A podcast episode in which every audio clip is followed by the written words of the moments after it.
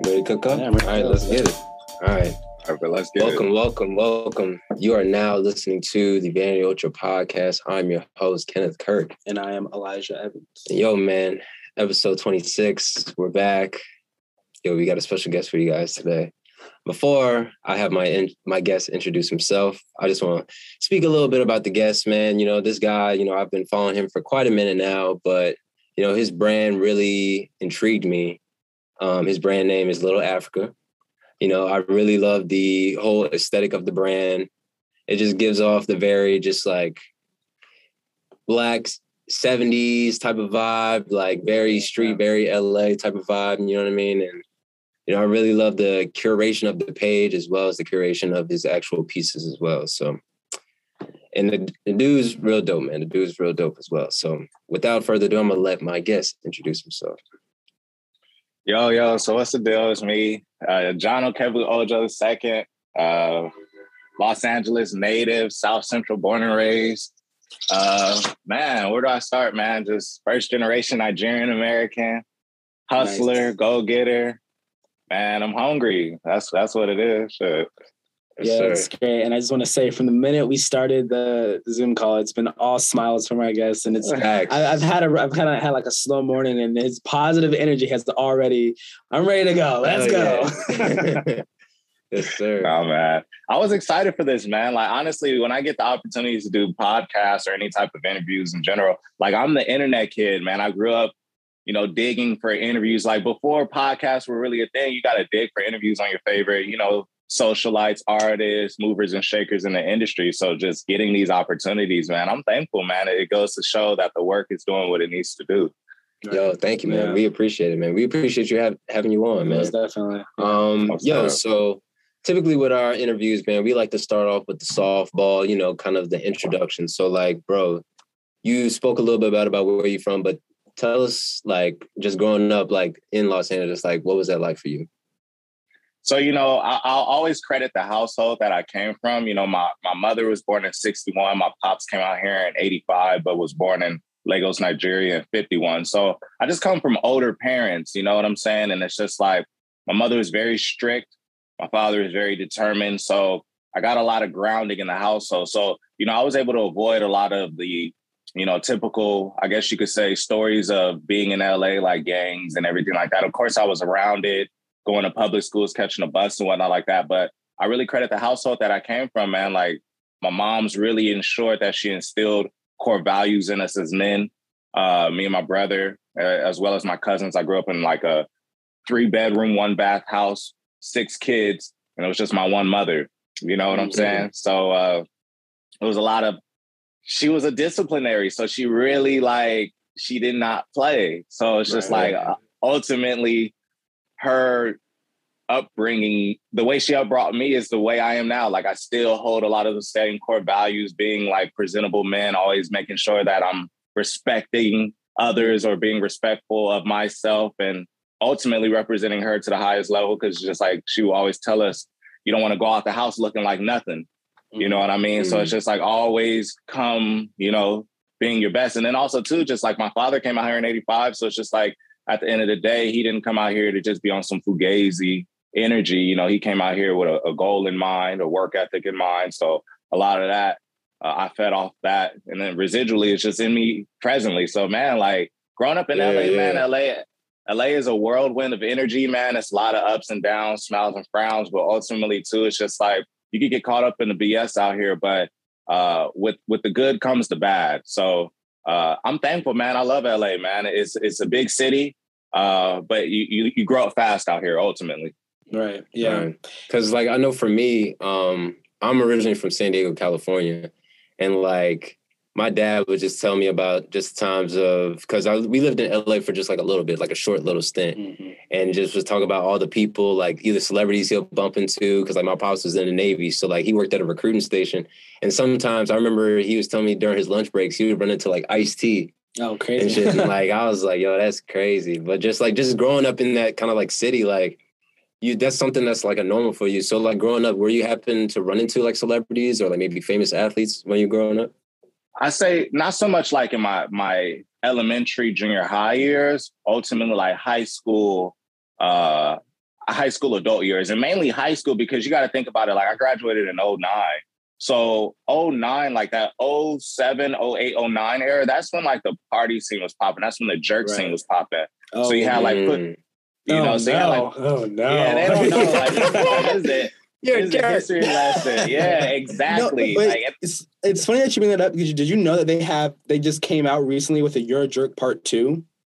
No, The new boys have Oh, a You're Jerk. Part Two Oh, on yeah, iTunes no. on uh, Apple Music right now. I'm not tapping. No, it's kind of a banger. Yeah, I'm It's not kind of a tapping banger. No, hey, it's kind of a banger. It's it's the radio banger for sure. It's Yeah. not bad. fuck around and do a I pin ain't drop in the middle of the club. yo, it hurt, Yeah. it hurt my knee, real talk. No, it's what like, me and the homie, me and the homies were like drinking one night, and we were like doing pin drops, and it was like, bro, I don't have the knees for this anymore. I, I don't have the can't knees, man. Like, but like Yeah. that whole era though, you got to think about it. So Pushes Inc. That's like mustard and YG. So it's like you going to high school with kids who are claiming pushers. You had like cold flames. It was funny because uh, me and my girl was just talking about this not too long ago. But it's like you had Pink Dollars, uh, uh, Vixen, ENT. Like there was just these click party clicks, these these these music clicks, and a lot of these people, of course, you know what YG is now. You know what Mustard is now.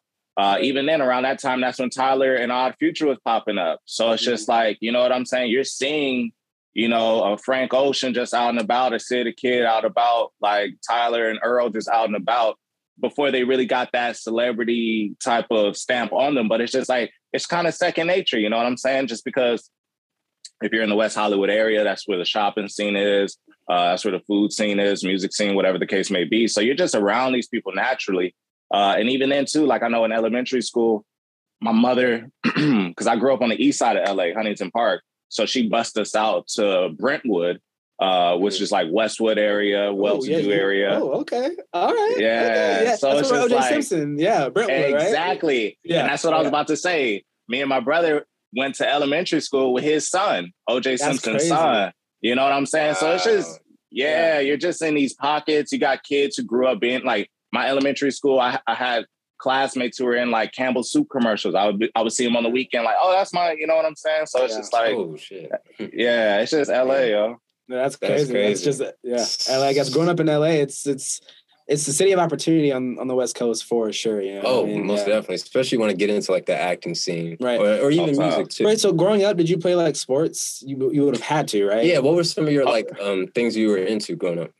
so like like man bro if you look at my like my room office right now like my my mom raised me as like a kid's kid so like i was in the model cars and like all that stuff but uh, you know you know sports is a, a leisure activity that costs money like i didn't come from the family that could just like put me in pee wee Right. just right I off the see. bat Yeah. so I didn't start playing sports up until high school, but always loved basketball. Of course, played basketball during recess and everything Right. like that, but never really did like organized leagues and everything like that from like an adolescent on up. But high school definitely played football. You know what I'm Yeah. saying? It was it was all right. But I went to a charter high school. So it wasn't like I was Mm. at like the biggest public high school with like Right. a student body of like 1,200 or 2,000 kids.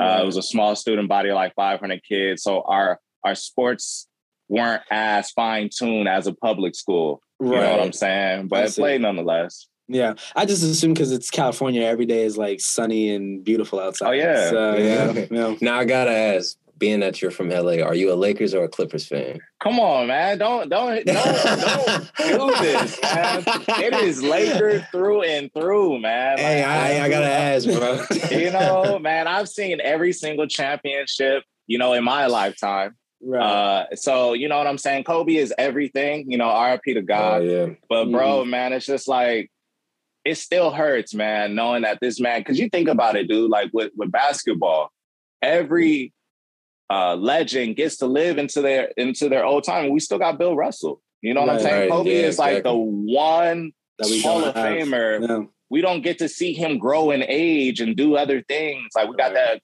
that that brief stint after retirement, but it's like, bro, that shit hurts as a native. Yeah. It's like we see what Shaq is doing now. Yeah. You know what I'm saying? I watched the um the 81 point game highlights the other night just just to watch him. Yeah, bro. He was just shooting just, He's just every shooting, shot. man. Every just- shot was going in. Bro, was Kobe was so different, bro. Like 81 was points, bro. different. just like Kobe mentality wise, like like hearing like interviews from like different NBA players like that played against him or played with him, just hearing like mentality he had, just like going to practice or like even before games, like it's it's crazy, man. It's kind of motivational too, you know. Most definitely, yeah. I, I let it drive me, man. Like you know, because you got to keep in mind, man. I, I seen Kobe go from eight to twenty four. You know, I've seen that whole. I've seen the rape tr- case. I've seen him play through all of that. I've Sprite seen, I've seen the, commercials. Sprite commercials, the the, the Kobe's, the Co- uh, the Adidas Kobe's, man, with the space boots. I had those Yeah. as a shorty. Like you know, I was invested in Yeah. all things Laker and Kobe Bryant, man. And and it's just like even then, like my mom, like I have photos of my mom wearing uh champion shirts from '85. Like it's in our DNA. It's not on me; it's in me. You know. Yeah, man. Hey. I remember my dad is um my dad's from Detroit, so I remember being like a kid watching that series. Like That was, bro. I I, I that was cried, good bro. Yeah, yeah. I cried because we were supposed to go for four, man, and Yeah, it was so man. tough seeing us lose, man. It was so tough. yeah. And the team got dismantled after that. It was Yeah, because you would have Yeah. thought they had a Karl Malone, they had a Gary Payton. Come on, thought- man, Gary Payton. It's crazy, man. So being that you have a clothing brand, right? Um, I want to ask. So, like, what who are like who are your, some of your like early influences when it comes to like fashion, or yeah, just like streetwear, just like fashion in general?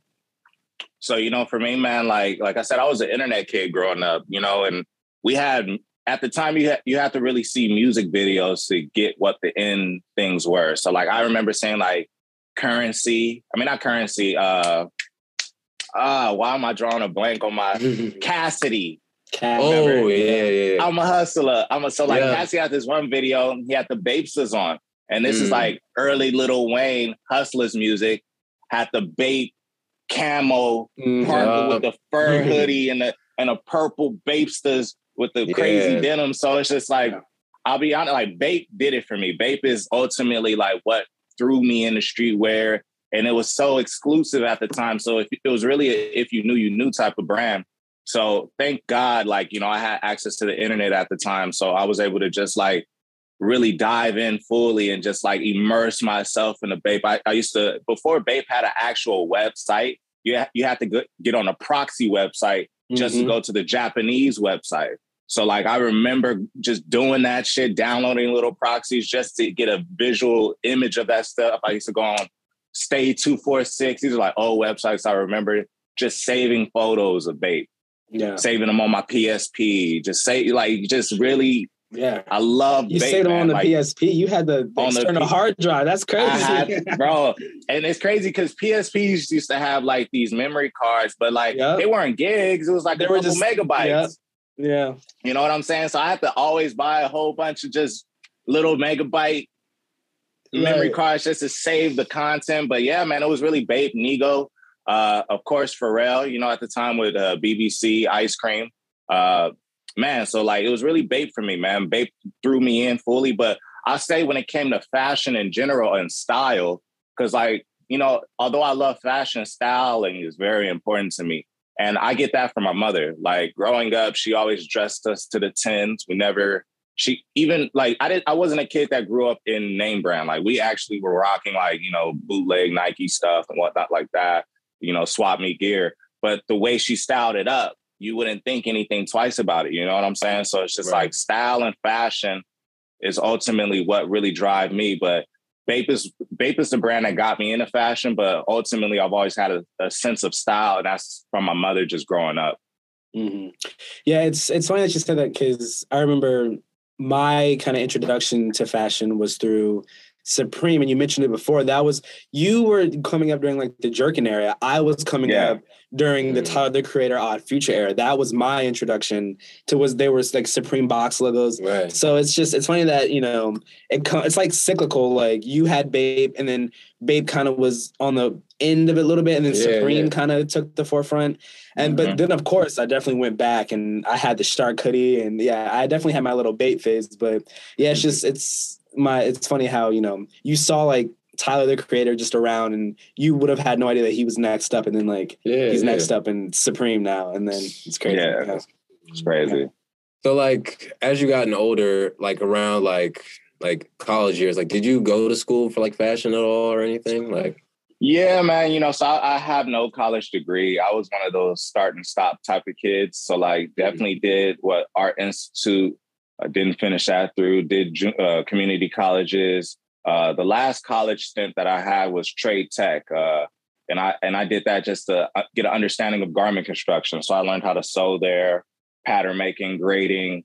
Uh, mm. So full on garment construction. So I know how to sew and everything like that. I know how to cut fabric. I understand what it is to you know have a flannel and the amount of pieces that go on it from the collar to yeah. the sleeves, like understanding all that. And I, I, honestly, I put myself through that just because I knew I wanted to create a brand. And ultimately, like before there was a little Africa, I wanted to have a, a cut and sewn brand. But at the end of the day, there's mad capital. Yeah, it's yeah, hard to do. Yeah. It's just hard yeah. to do. So it's just like ultimately wanted to go into printables before I could really interject myself into cut and sewn uh, just to raise capital for the means of you know buying fabric and cutting mm-hmm. fabric and grading patterns and buying trims and you know there's a lot of little things that go into cut so. But yeah, man, I did trade tech.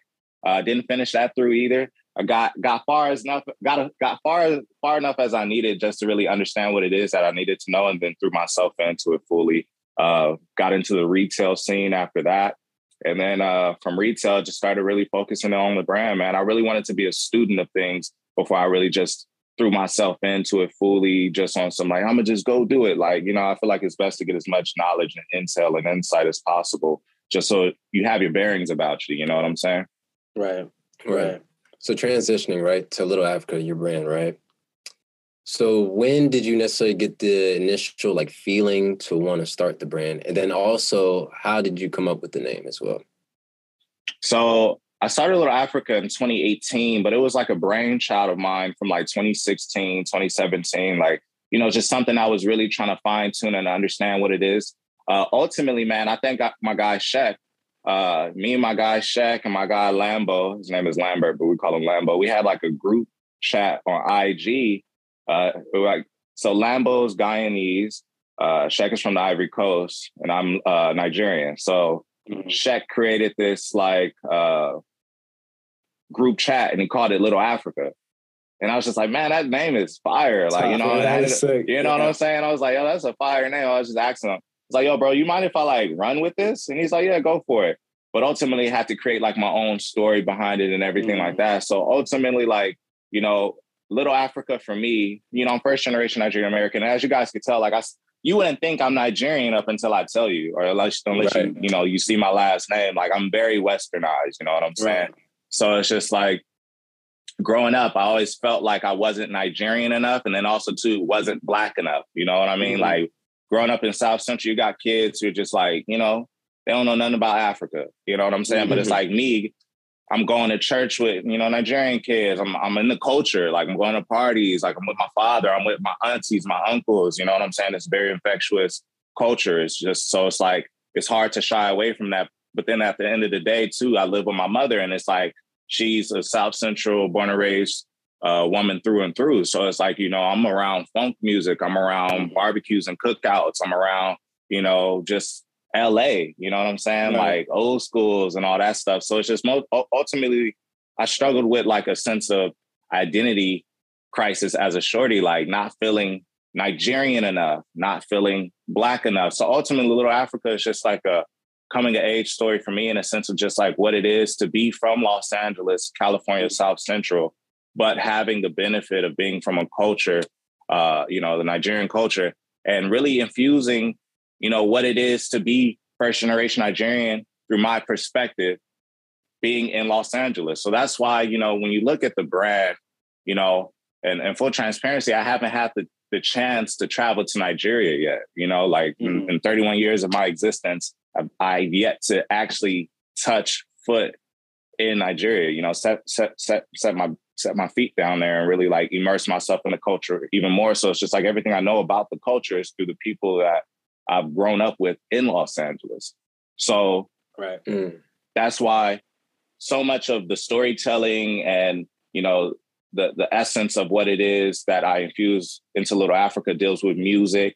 Uh, you'll notice that I play on the subtleties of being first generation Nigerian American through textiles mainly. If you look at like, you know, some of the like cut and sewn pieces that I, I make. Like, you know, this is like indigo strip weave. Mm. Uh, you know, like I, I like to infuse West African fabrics into the brand as opposed to just creating a graphic that speaks to right. what it is to be uh, Nigerian. Just because I know for me, vis- I'm a visual learner. I need to see something visually. I need to feel it. And since I haven't had the chance to physically be in Nigeria, I don't feel like I'm at a point just yet where I could give graphics that speak to what it is to be Nigerian. Mm-hmm. But being in LA, I know what it is to, you know, on, on Sundays on Crenshaw or just like going to the skate rink and like, so I, I infuse more of that imagery into Little Africa, the funk aspect, because those are the things that I visually seen growing up that were just more infectious for me, as opposed to like trying to fake the funk and really just make this like African African brand. But at the end of the day, it is African brand because I'm it's me, like it's an extension right. of me.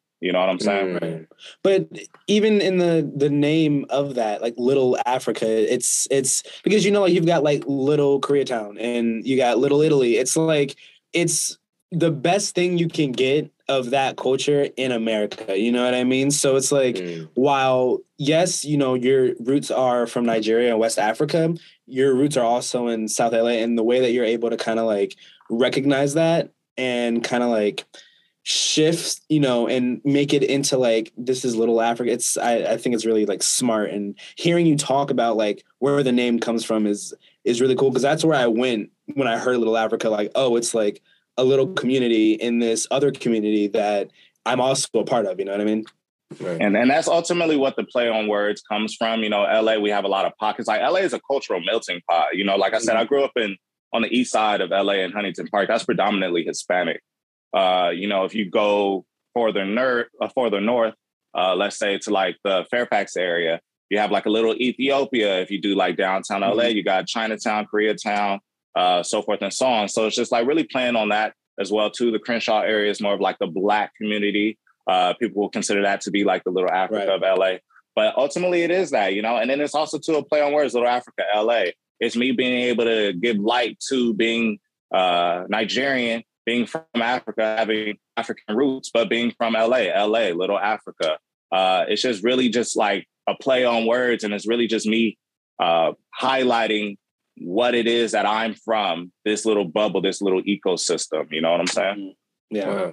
Because that was one of the first things for me when I first came across your brand. It was kind of like you tied in a lot of things, whether it comes to be whether it's music or sports or just that 70s kind of culture.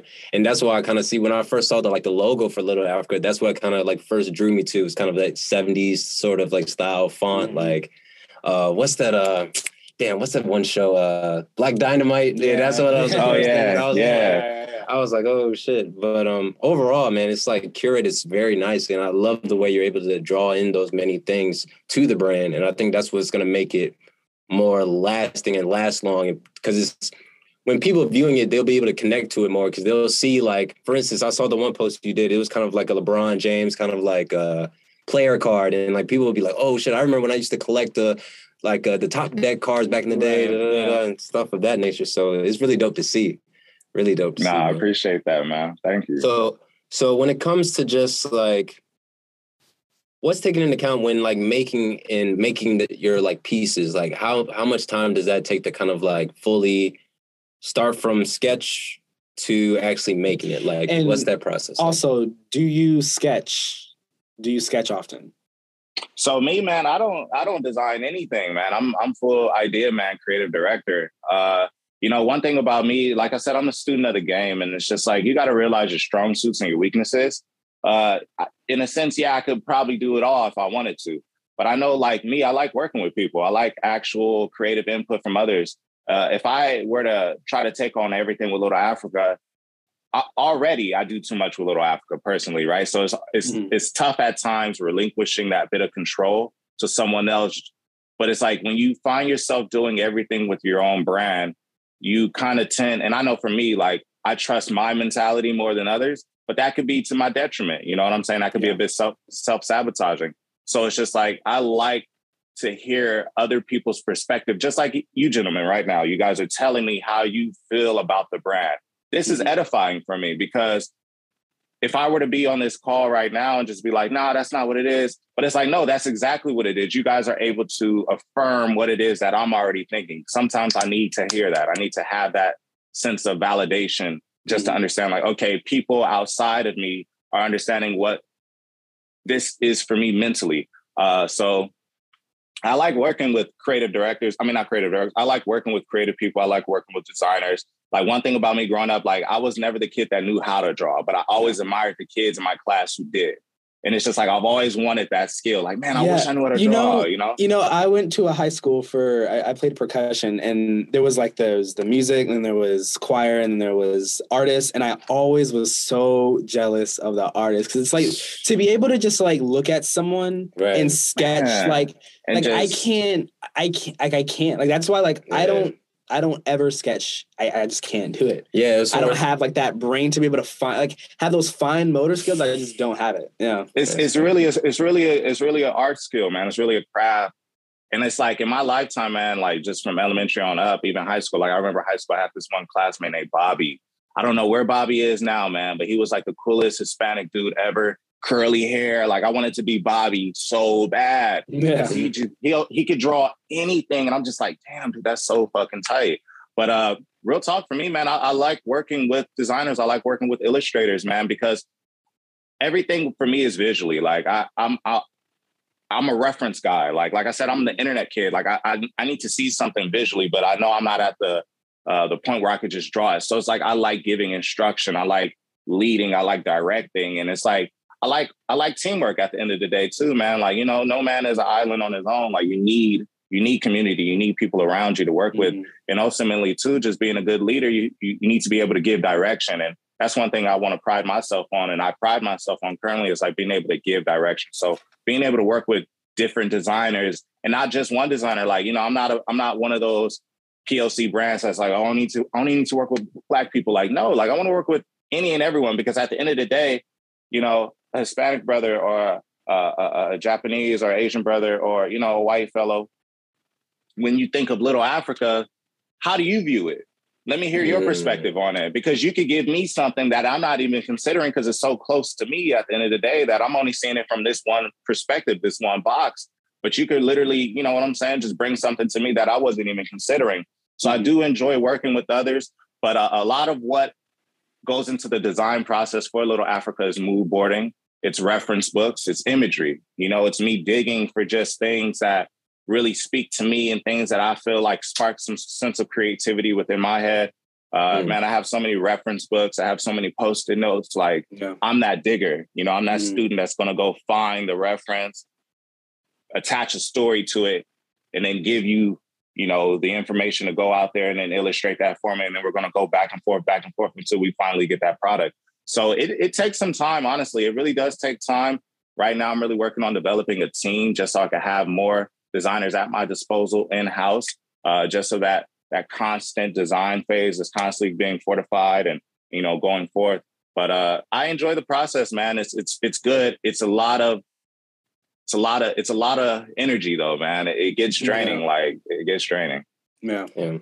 So for you, like, what are some key things you like to like key on when it comes to visually presenting, whether it be like a collection or like certain pieces? Like, what goes into that mindset of like, I want it to be shot this way. I want it to be shot at this location.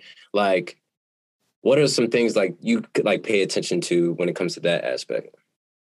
So lately, the headspace that I've been in is like really settling in with who I am because I feel like, you know, the brand is an extension of me. So in order for me to really understand what it is I'm doing with Little Africa, I need to understand me. Uh, you know, my previous collection, not the one I just released, but the one I did prior last year, uh, the tribal values, that was really a homage to my upbringing. So I remember growing up seeing a lot of earth tones, you know, uh, between my father and my mom's house. There were just a lot of earth tones growing up. Even then, just like I remember the clothes that I would wear, just like summer times, it was very earthy. Uh, mm-hmm. And it could be just because, too, like, you know, astrology and whatnot. Uh, my birthday's in August, so like a Virgo earth sign. But like, you know, I really, I'm, I'm, I'm really drawn to earth tones and, and, and, and, and, a, and a, and an earth tone palette. So I really wanted to infuse that into the collection. So I made sure to really just like pay pay homage to that. But at the same time, too, I remember like seeing certain things like my household, the way the living room was set up and everything like that, it felt very homey. Like one thing my mom created was a house that felt very homey. You know, when you come home from school, it's just like that. I'm home. Yeah. you know what I'm saying? Like, yeah, yeah. so it's just like I wanted to really recreate that feeling as well too. So, uh, you know, just really sitting with my thoughts and really understanding what it is that I wanted to create you know, just really digging for like, I ended up finding like a home in like North Hollywood that was set up on some 70s vibes, very homey feeling.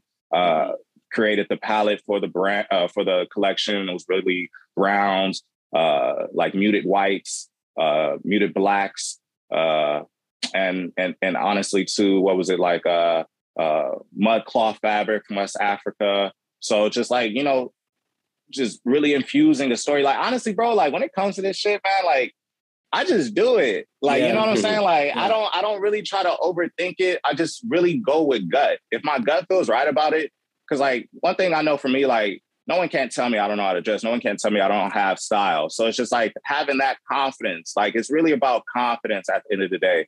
It isn't like some shit. I don't go in the mountains and just like pray and meditate. It's like if the if the gut feels right about it, I'm gonna just run for it, man. Like there's been plenty of times I've shot content and I'm, like, nah, I don't like this. Let's do it again. You know what I'm saying? And it's, mm-hmm. I feel like I've, I've gotten to that point too, just by having the opportunity to work in retail and work with actual brand owners and really getting to see their design process up front. And it's just like, you really got to want to take your time with this shit. Like, I'm not doing Little Africa just for shits and giggles or just to make a dollar. Like, you know, I started this in 2018. I was 28 years old. You know, the average person nowadays is starting a brand at like 20 years old, 18. You know what I'm mm-hmm. saying? Like, I started a lot later. So it's just like, having the maturation of understanding what I like really helps me with like fully developing a collection and really like settling on like what it is that I'm creating. And then also too, just being a fan of the industry. Like, you know, there's people like an ALD or, you know, even for me, like when it comes to my product shots, that's that's paying homage to Bape.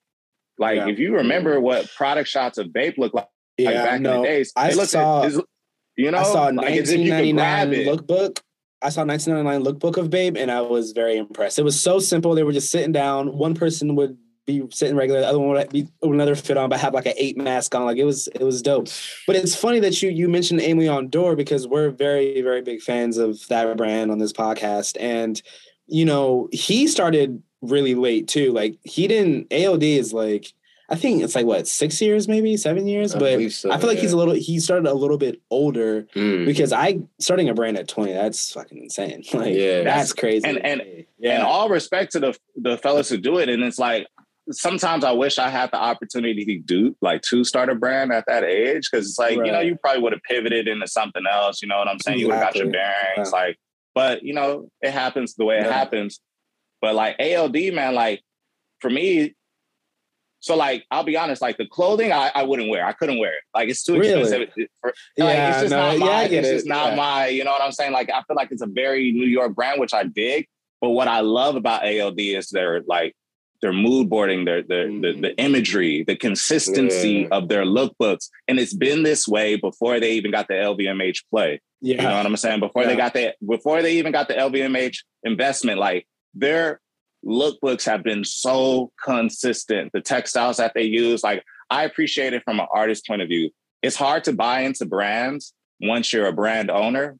You know what I'm yeah. saying? Like for me, you know, like for yeah. me, like at this point, like, like I love Japanese brands mainly. I, I love, I love silhouettes more than just like uh, I could go on and like I'll, yeah, I'll no, talk about that just, later. Yeah, no, well, it's it's I have yeah, no, we could talk after. Yeah, yeah, yeah, sure. yeah. You know what I'm saying? But it's just like I love their storytelling, the consistency of their storytelling, the placements of their lookbooks, everything, even like the the community of people that they tap in with, from celebrities to just like movers and shakers in New York that, that you may not know about. But even then, the quality of their images, like you got to understand the cameras that they're using. You know what I'm saying? Like, yeah. I feel like they're mm-hmm. setting the industry standard of what your product is supposed to look like on a body within a lookbook. Mm-hmm. And then even then too, just like the, I don't know if you guys had the chance to check out their New York location, but like when I was out there last year, man, the line was around the door. It's just like, yeah. damn, like it's. And I remember I went I went when they first opened that location and it was popping, but it like you could just walk right in. Last time I went, I was in line for Yeah. quite a while. And then when I even got in there, it was like popping in there. So You know, yeah. Yeah. And but You- you- to speak to what you're saying, yeah, like their lookbooks are like even when they do stuff like their Drake's collabs, blown out of the water every time. it's just every mm. time. it's just yeah. effortless, man. Yeah. Like they make it look Yeah. so effortless, and it's like they are setting the standard of what it is that we're doing. You know what I'm saying? And it's just like Yeah. if you're not, If you look If at like not- Abercrombie and Fitch, they're it's like a word. For, it's like they're copying it. Like it's, Yeah, they're using the it's same crazy. models. It's like the same fits. It's insane. Yeah, And and especially when it comes industry to little, yeah. and when it comes to Little Africa, like the kind of the vibe I get from like Little Africa as well. Um, like you follow, of course, like Wales Bonner? Oh yeah, Yeah. Yeah, yeah. So cold, man. Yeah, you Man, know what just it with is? like the track suits and yeah. Uh, their colors, man. Like it- Yeah. it's funny, right? Because I was talking to my guy Alex. Shout out to Bueno. You feel me? If he if he ends up listening to this, but I, I was Mhm. talking to my guy. That's my guy, man. And like I. I was sending him some shit from them, and he was like, "Oh man, I didn't even know about it." He was like, "Yo, this Yeah. is giving very little Africa vibes," and I'm like, "Bro, I wish, man. Like Yeah. their color palette is ridiculous, man. The Okay. tones, yeah. and their imagery is just so cold. The models that they use, this the skin tones of the Yes. models. Yeah, no, And, like, you know- I'm I'm new to Wales Bonner as well, and I'm surprised. But like when I saw like have you seen that shot of like the red Adidas, like the foot holding that ball, and then the leg is like perfectly oiled to like the perfect skin. You know what I'm saying? I'm like, yo, The perfect top shea like add some extra oil. yeah. Put hey, cocoa butter, cocoa Yeah, butter, cocoa Give that, butter. like, Yeah, that- cocoa butter right now, yo. Before you take any images, cocoa butter, man. And you know one thing I appreciate about them because that's one thing I'm learning. I, I want to learn to master is like shooting outdoors. You know, like I, I I've recently I, I started out outdoors, just like shooting around uh, L.A., South Central. Then really started focusing on shooting within studios. Uh, once I did like my Dover play, you know, I really realized like, yo, like studios is where it's at. You really get to control the lighting. Uh, you get to really make those quick changes in regards to styling and so forth and so on.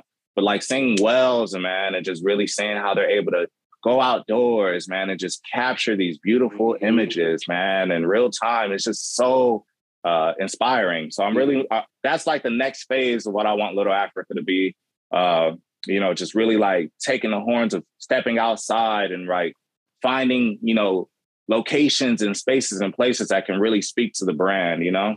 Right. Mhm. And now you noted um you noted um Dover just recently when you were speaking. Um so talk about how that process came about of getting your pieces actually in Dover Street and then also what are some other store spaces that are currently holding Little Africa as well? Man, so like, you know, like I tell you guys, like I do I do a lot of this shit on my own. I, I take a lot of hats with the brand. So like, you know, I have a history in wholesale. Like uh there's a point in time I worked for this brand called Stampd, and I was their uh, wholesale accounts manager. So I got my bearings of understanding how to actually like, like I said, I'm a student of this shit, right? Like mm-hmm. one thing I've learned in this fashion shit, bro, like you could, you, like you just spoke to it earlier. You like, like, yo, I came up under Bape, you came up under Supreme. All this shit mm-hmm. has shelf life. All these brands have shelf life. Fashion is shelf life. You know what I'm saying? Like, so once I realized that, I'm like, yo, like it's just like music. Like I remember it was a time when like Lil Wayne was the hottest dude out. Then Gucci mm-hmm. Man, then Waka Right. Flocka, then this, then that. It's like everything has shelf life. So for me, man, working in retail, I, I began to understand like, yo, like you really got to get on the back end of this fashion shit. And the back end is where the money is at. You know what I'm Right. saying? So it's just like once I took the time to really understand that, I was just like, yo, okay. Yeah, I could be on the front end working in retail, being a retail manager, or I could get on the back end of fashion and really understand that there's real money in wholesale. Like, you know, at the time, the, the brand that I was working for was grossing like a million plus a year in Jesus. wholesale. Yeah. You know what I'm saying? Yeah. People people think you're selling out if you're doing retail plays. Where it's just like, oh no, you're really not, man. Like that's that's free marketing, Right. free press. You, you you're touching a water a wider audience because at the end of the day, too, not everybody's on Instagram, not everybody's going to your website, not everybody's tapped into your Twitter or whatever the case may be. Right. You really got to be able to spread your wings and spread your arms out here to really understand that, like, yo, if you really want to touch the people, retail places where it's at. Then at the end of the day, having a brand and being able to say you're doing reputable business with a retailer, that's an added plus for me always. I'm never going to see that as like a sellout play or whatever Right. the case may be. No, especially So- like, a, like a Dover Street. Like that's that's that's people's dreams to be able Yeah. to. Like, You know what I'm saying? Yeah, like real, yeah. for real. But but even then, like even outside of a Dover play, like you know, because people hear Dover and they're like, of course, like Dover is the pinnacle of retail. Right. At the end of the day, they Yeah. are the pinnacle of retail. But when it comes to wholesale, understanding wholesale is like you the smaller mom and pop stores are are the people that are going to be paying your bills, not the Dover. You know what I'm saying? Right, like, and it's not to discredit Dover or even like what I'm doing with a Dover, but it's like I had retailers rocking with me before Dover even tapped in, who've Right, been buying mhm. into the brand for like two, three plus years before Dover even tapped in. Mhm. You know what I'm saying? So it's like you got to champion the little guys who take take a leap of faith in you or see what it is that you're doing before these big conglomerate companies really do. You know what I'm saying? But it's just like I had the opportunity to understand what wholesale is and really infuse that into the brand and get an understanding of that. And uh when it came to Little Africa and me really realizing like, yo, like, okay, I have an opportunity to really sell my brand to stores, get more, get more visibility on it, and and just really like create infrastructure in the brand. You know what I'm saying? If you're not at the I just feel like people got to understand the back end of fashion, man. It's one, it's one Mhm. thing to be cool and be like, "Yo, I'm a Teddy Santis. I just make clothes." Right. Like, no, Right, but like if you're if you're not that, figure out ways to like monetize what it is that you have and eat off Mhm. of your merit. But at the Mhm. same time, too, man, like you're doing business with retailers. Like, bro, like we grew up shopping at Macy's and shit like that. The average person doesn't understand how to sell your clothing to a store or Right. even how to pack it, how to produce it properly Mhm. and get it to a store in time just so they could sell it on time. Like these are skill sets that I had the opportunity to learn and really infuse on the brand. And I'll always be forever thankful for my time at Stampd and my guy Yuichi. Shout out to Yuichi because that's like that's the master for me. That's taught me everything. You know what Yeah. I'm saying? So it's just like I'm thankful, but I'm going on a tangent. No, you're But- good. No, you yeah. good, That's what we want to hear. Yeah. to answer your question though, it's just like uh, you know, currently right now, Little Africa is carried in uh what is it? I think it's 11, 11 stores in 23 locations. But I think that number just increased because just this current collection, SNS, sneakers and stuff, I'm in every SNS location outside of uh, Japan. So Oh, that's wow. Sweden, Congratulations. Stockholm. Yeah. Appreciate that, you, yo. Yeah. Appreciate oh, you, taking, yo. taking it, it's international, taking it to Stockholm? Yo, so I'm in like Japan right now with All Uh-huh. Good Store. I'm in uh Italy with Drawings on the Fridge. I'm in Sweden. Uh and man, I'm just trying to grow this shit, man. Because Yeah. at the end of the day, like one thing I realized fashion has shelf life. And even for me, man, I don't want to do this forever. You know what I'm saying? Like I, I want to find my pivot, man. I want to find, I want to get it to a point where, you know, if there's opportunity to be a creative director for a company based off what I created with Little Africa, or even then, like, you know, me and my guy Richard, shout out to my guy Rich, we have a, a wholesale distribution company called By Any Means Distribution. So it's Mm. just like, you know, that's providing consulting, that's providing understanding of logistics, production, uh, quality controlling, uh, wholesale, you know what I'm saying? So it's just like really understanding what it is that I've gained in my time of working retail and understanding what fashion is. Fashion isn't just a t-shirt. Fashion is literally, there's so many different facets that go into fashion from logistics to production Mm-hmm. to just everything. And it's like, be a student of what it is that you want to learn or what you want to go into, just so you can really understand the different branches and, and rivers and streams that you could go into to really gain all the knowledge that you need, you know? hmm Yeah, most And- definitely. And I'm gonna definitely speak on one of the spaces that carries Little Africa, uh, space that's out here in Virginia Beach. Shout out to Thank You Oh, Gallery. thank you, and gallery. Oh, Yeah, yeah. Yeah, shout shout out. out to my guy Eric. You feel me? Shout out to my guy Eric. Yeah, Yeah, yeah, yeah. Shout out. Yeah, it's it's. Uh, have you? So I guess you haven't been to Virginia Beach ever. You ever been out here? I haven't, man. I haven't had the Yeah. chance to go yet. You gotta And come that's out. thing. I know. Hey, yo. check it out. This this the play. I'm gonna set up the play right now. Yeah, so whenever up? you come to want to come to Virginia Beach, right? Come out here. We'll show you Mm-hmm. around. We're gonna go over to Thank You Gallery, right?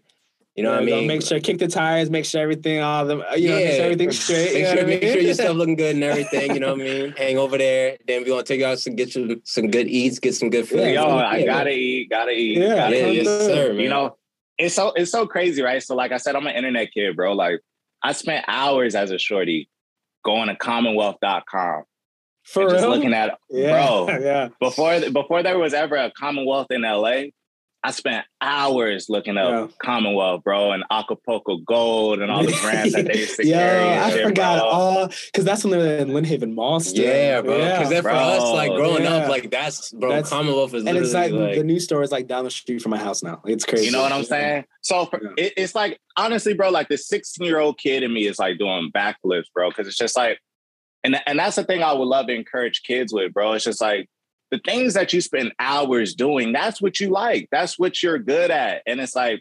I spent hours looking up retail stores online, bro, Mhm. just to look at the products. And now I'm at a point now where I'm selling clothes to stores. I wanted to be the kid that worked at the stores, had the opportunity to do that. Now I'm selling my brand, a piece of me to a store.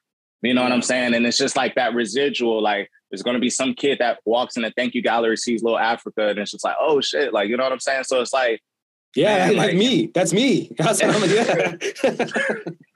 so it's like, bro, like invest your time in what you like, man, because Yeah. ultimately that's that's what you're gonna do well. It's like I'm sure it's the same for you fellas, man. Like you guys wouldn't be doing a podcast if there wasn't someone out there or a moment that you guys were just like, yo, like this is the shit that I fuck with, man. Like, you know what I'm saying? Yeah. Like you guys are speaking to people who aren't just doing fashion, but doing design, so forth and so on. It's like this ecosystem that we're in, we're all uh, feeding off for each, each other in some capacity. You know what I'm saying? And it's like there was that one influential moment or representation that really did it and sparked that idea for you. You know? right. Right. Yeah. Yeah. Damn. So so far, like when it comes to Little Africa, what has been your favorite piece you've released thus far? And I know for myself, my favorite piece that I've like just been able to see is the uh, the LA tribal hat. I hat love that. in the brown Yeah. colorway. I like. That's- I like. My joint is the royal blue. I love the royal blue. Yeah, I got them right here too, man. Like, oh so this- like this for sure. Like, and this is the thing, man. Like, I love Ebbets. Like, before I ever thought about making a hat, like I just love Ebbets Field. I love the fact, you know, you can just crumple this shit up And it's like, fine. You know, Yeah. It's fine, man. It, you can still rock it. It still, it still looks good. Bro, and So the shape, like- the shape is Yeah, that's perfect. what's throwing me Oh. is the shape. Yeah. Hey, And uh, I also love it's wool, right? It's more of like a wool. It's wool. It's wool, Yeah. satin under brim, satin Yeah. taping in the inside is quality. You know what I'm saying? And it's like, it's the shape for real. But you know, fools got to understand, you got to bend that brim, man. I'm You constantly gotta every do it, day. Come on, yeah. You got to. man. You got to. Hey, You gotta uh, bend that you got a brim. you got an extra seven three eighths uh, Yeah. in that room. Uh, Yo, hey. It's funny. I just got a I, got, I just got a shipment from them in regards to the black ones for this retailer Oh, King. Shout out to. Kings. Uh, Uh, but I gotta I gotta get that over to them. But nah, actually, man, I'm making a new colorway this year. It's gonna like y'all like the brown, but like the next one, because I'm like, man, like this is for sure like my hype piece. This is my staple piece. Like Yeah, it's, right. it's the it's the hat. Uh, my favorite piece so far though, like outside of the hat, is the flannel that I made because I was very like premium yeah. goods. Like I was wool fabric, but like this is the next one, like this bucket hat. So like West Yeah. African fabric, it's all like bespoke, so it's all mismatched. You know what I'm saying? Damn. And then even in the even in the inside, like indigo you strip can flip weave. it. Yeah. Oh, yeah. Damn, so it's just clean. like I'm just like, man, like it- these are like my cut and sewn aspirations. You know what I'm saying? This is Right. like the initial idea for Little Africa, and I'm finding little ways to infuse it here and there. But it's like the tribal, the, the tribal LA hat, my bucket hats, and my flannels. And then outside of that, t-shirt wise, the Foxy Brown tee, because that was the one that really mm-hmm. kind of like got people to understand what Little Africa is and infusing the blaxploitation energy into the brand and that 70s feel. And, and to mm-hmm. even speak to that, like that blaxploitation feel, like the reason why the set, like, because I'm a 90s baby at the end of the day. I wasn't born in the 70s, you know. But the reason why I pay homage to the 70s is more so to having older parents. You know, mom's was born in 61, pops was born in 51.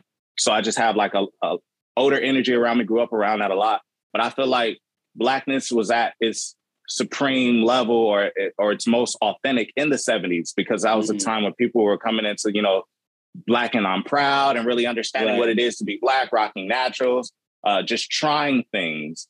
So the reason why I infuse a lot of 70s influence into that into the brand is more so just to pay homage to that. It's like I, I feel like we were at our most authentic then. Not to say we're not now, but it's just like Right. that's when it started. And it's just like I want to just just coming from older parents, I want to kind of in a sense like pay homage to just the energy that I was around. You know what I'm Mhm. saying? And it feels very natural for me. Uh, and, and yeah, man, that's why I rocks with it like that.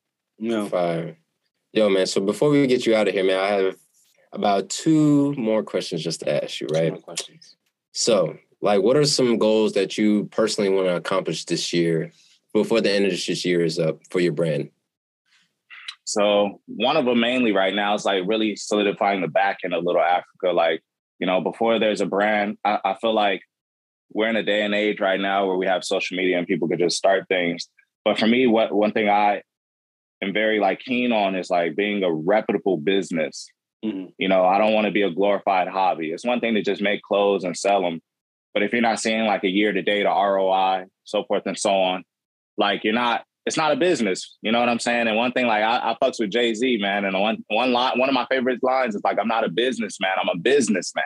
Yeah. You know what I'm saying? Like I, I want to be seen as a business in all facets. You know what I'm mm-hmm. saying? From the retailers that I do business with to being able to put people on payroll, so forth and so on. So uh, really solidifying the back end of Little Africa, developing a team, getting it out the crib because it's like I've been running Little Africa for four years and I've been doing it out the crib. And like this last collection that I just put out, you know, that was like 2,000 plus units in production Jesus sitting in Christ. my living room. Oh, yeah, no, man. that doesn't sound fun at all. Yeah. And it's not, man. It's not, yeah, you know, sitting, that's a lot of boxes. Room, it's a lot of boxes. Yeah. And it's and it's not just it's not just t-shirts, it's hoodies, crew necks, it's rugs. So it's like, you know, that's from my living room to my hallway to my dining room to the third bedroom. You know what I'm right. saying? That's a lot Damn. of product and that could be a lot of like just waking up saying that every day is not to say I'm not thankful, but it's just like, you know, you want to have a good work life balance. Right. So, you know, really locking in on a studio on a facility where I could really like accommodate the product and bring people in to work with me and like, you know, idealize what are the next phases of Little Africa. But for real, it's like developing a team and creating more structure uh, mm-hmm. behind the brand and the, and really solidifying the business, you know? Yeah, like yeah. it's I I would hate to wake up to inventory in my house because then it's like if it if it doesn't sell, it's just gonna sit there. And it's a oh, visual man. representation of what's not selling. And you're like, shit, I'm losing it. Like I'm not. I gotta get, yeah, I gotta get this off. But at the same time, too, man, like, you know, these moments I, I relish in them too, and I'm thankful for them because I'm not always gonna be here and I'm gonna be able to look back and be like, I remember. But you know, right now, like the third bedroom, like that's housing product. I definitely wake up every morning. I see that I'm like, y'all need to move units. But it's at the yeah. same time too, it's putting that fire under my ass and it's it's getting me to think more outside the box. Like, okay, email marketing. How how do I incentivize people to buy product? How do mm. I, you know what I'm saying? Not being not being a, a, an annoyance on people, but really find ways to drive sales to the e-com. Because yeah, e- retailers already have their product, but now it's my responsibility as a business owner right to get the rest off. You know what I'm mm-hmm. saying? And it's legal trapping, man. Like you know, I yeah. love rap. Like yeah, you know, I love rap music, man. You got all the, so you, you got like, the weight. You got all them birds. I got the, you know, I got the birds, and you feel me? I got the birds in the other yeah. room right now. I gotta get this weight off. You feel yeah. me? I'm like, you know, Ace Boogie and paid in full, man. Lulu, right. Lulu just fronted me right. a couple birds. I gotta get them off. So it's like I don't know. I, I be in my head like that with it, and like you know, playing my good rap music, and just like you know, getting in there like, oh, I gotta get this yeah. shit. Yeah, hustling, bro. Like I need that. I need that energy. That's funny. Yeah, I never, I never thought about doing being like, yeah, like treat this shit like the rent is due and you gotta get yes. weight off. Yeah, you gotta like, get like that the plug, off, the plug bro. is coming tomorrow morning. You yeah, gotta, we gotta, I gotta yeah. get that shit off. And for sure, rent gonna be due. Car no gonna right. be due. Phone, phone bill. Shorty gonna want to go out to eat. I'm gonna want to go out to eat. Like, yo, I gotta get it. I love yes, it. Sir. I love it. Damn. So, like, for yourself, like, where do you see yourself, but then also the brand within the next few years? Like, maybe let's do a time frame of like next two to five years. Like, where do you see yourself in the brand? So, you know, right now I'm focusing on really locking in with my special retailers, you know. So it's like we spoke to a Dover earlier, uh, working on doing like a special capsule with them. Uh, and really solidifying these retail relationships that I've been able to make happen, like a SNS, working on a special capsule with them as well. Concepts, working on something with them as well too. And it's just like really understanding that, like, okay, I have these these these pillars of retail at my disposal. Let me find ways to create moments within their stores to drive, you know, foot traffic to them, but at the same time too, me being there presently and having a rapport with the customers so they could feel me, understand me, and then also to that residual is going to affect my ecom. Like really understanding that if I'm not in a position to set up individual pop ups on my own, let me find a way to infuse that through my retailers if they're willing to work with me, which they are. Uh, so really understanding that like I got to create more moments with the brand, you know, more mm-hmm. tangible in-person moments with the brand. Uh, uh, another thing that I'm working on right now too is really like for, for me this year, this year is done already. Like I'm not, yeah. I probably won't be releasing another big collection until next year. So I'm gonna just focus on little smaller in-house in-house releases, straight to e-com releases, but really focusing on what the full calendar year of next year looks like, just so I could really dial in production times, lead times, and everything like that. Is really fine tuning the business just so that you know I'm always working ahead of the clock, ahead of the calendar. Uh, I know most streetwear brands don't think of like really working on a fashion calendar, but there's an mm-hmm. advantage to it. You know what I'm saying? Because you know what's to come next. You know you've already planned out. You know your next three to six to eight to 12 months. You know what I'm saying? Mm-hmm. So uh, that's my focus for the next two to three years, really solidifying that. But at the same time, too, man, in the next three years, when I'll be 35, I'm trying to pivot. You know, I'm trying to have kids and a family, man. I'm trying to settle down. I am a Nigerian man. At the end of the day, family is very important. You yeah, know what I'm saying? yeah. Like, yeah. like I'm not trying to be doing like it's not to say there's anything wrong with having a brand and doing it, but it's just like, you know, ultimately, like I said, all this has I'm I'm a realist at the end of the day. All this has shelf life this social currency and everything that we have now, the social media. Who knows what Instagram is going to be in five years? You know what I'm saying? So I need to do. Or if it even will be around. I have a theory about Instagram might not even be around in the next. It might not even be around, man. The way the way TikTok is doing this thing, yeah. I'm not a TikToker. I don't have the bandwidth for that. You know, so it's me ultimately solidifying the business and creating more infrastructure behind the business, so I can put people in position to do the things that I may not be uh, mentally inept to do or have the bandwidth to do. Uh, so it's really, man, like these next two to three years, man, is like really structuring out the business, man. I'm, I'm considering going with the loan route just to scale. You know what I'm saying? Mm. Like OPM, other people's money, man. It's like, it's a reason why you, you, get an investor. And I've definitely been approached by people who see, uh, you know, the potential in the little African and spoken to me about investing and everything like that. So it's really about structuring out the business, man. But ultimately, man, I really want to just drive more sales to the e-com want to create more tangible moments and experiences and really uh, solidify my production lead times, solidify my wholesale re- uh, uh, uh, opportunities and the stores that I'm doing business with, and just growing, man, and really infus- like infusing more cut and sewn into the brand. Like I'll just let you guys know, like I'm working on a whole subcategory, Little Africa, called Little Africa Market, that's to really house more of just like the lifestyle goods that I want to do, cut and sewn uh, apothecary items. Like I'm really into skincare mm, goods yeah. and like mm. oils and shades and stuff like that. So it's just like really so creating more of be, a lifestyle. So it's gonna be like the really cool Nigerian spot you got in the mall, but they got the oils, you got the incense. Yeah, that yeah, incense. I feel it. I feel yeah, it. Yeah, but but yeah. but done in a very tasteful. Oh, that's that's what I meant. You know yeah, what I'm saying? Like, like, cool, like not, cooler, not yeah, on a cooler, right. you know what I'm saying? And it's just like even then too, man. Like I, I want to step more in front of the camera and like, like I got char- I got charisma about me. Like I'm a very like eh, yeah. you know type of dude. So it's just like I really want to start selling the product more and creating little like 70s style infomercials and shit yeah. like that. You know what I'm saying? So it's just like hey. Vanny Ocho, we're down. We're down to be '70s vintage newscasters for the for the little Africa. We're Yo, down. we can find yeah. a way to make that happen, yeah, bro. Honestly, like I, I just want to get out of my own way and like, you know what I'm saying? Just throw myself out there and just try shit, man. Like, yeah. you know, no, no more, no more feeling like, oh, that's not for me. Nah, it's for me because I'm gonna make it for me. You know, right? Mm, yeah. Talk that talk. Yeah, yeah. talk that talk. Facts. Well, man, yo, John, bro, it's been a pleasure to have you on, man. Like, just being able to get to know you a little bit and know about the process and the overall experience that you carried to your brand and also just growing up in LA, man, it's definitely great to listen to. And man, we we wish you the best, man, going sure, forward. Yeah. Like, I appreciate you guys. You know what I mean? Because yeah.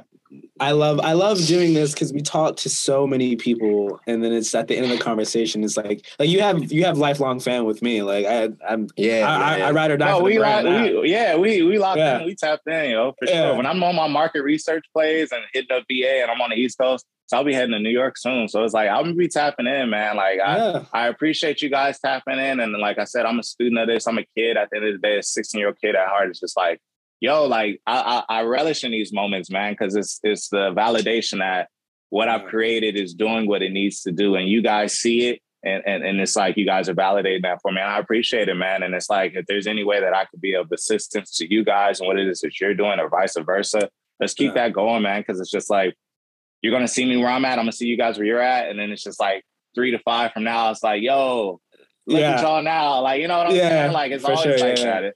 Yeah, yeah. we'll have to do a part two interview for sure. Oh yeah, off top, yo, off yeah, top. Definitely. Yeah, you yeah, got definitely. me. I'm ready.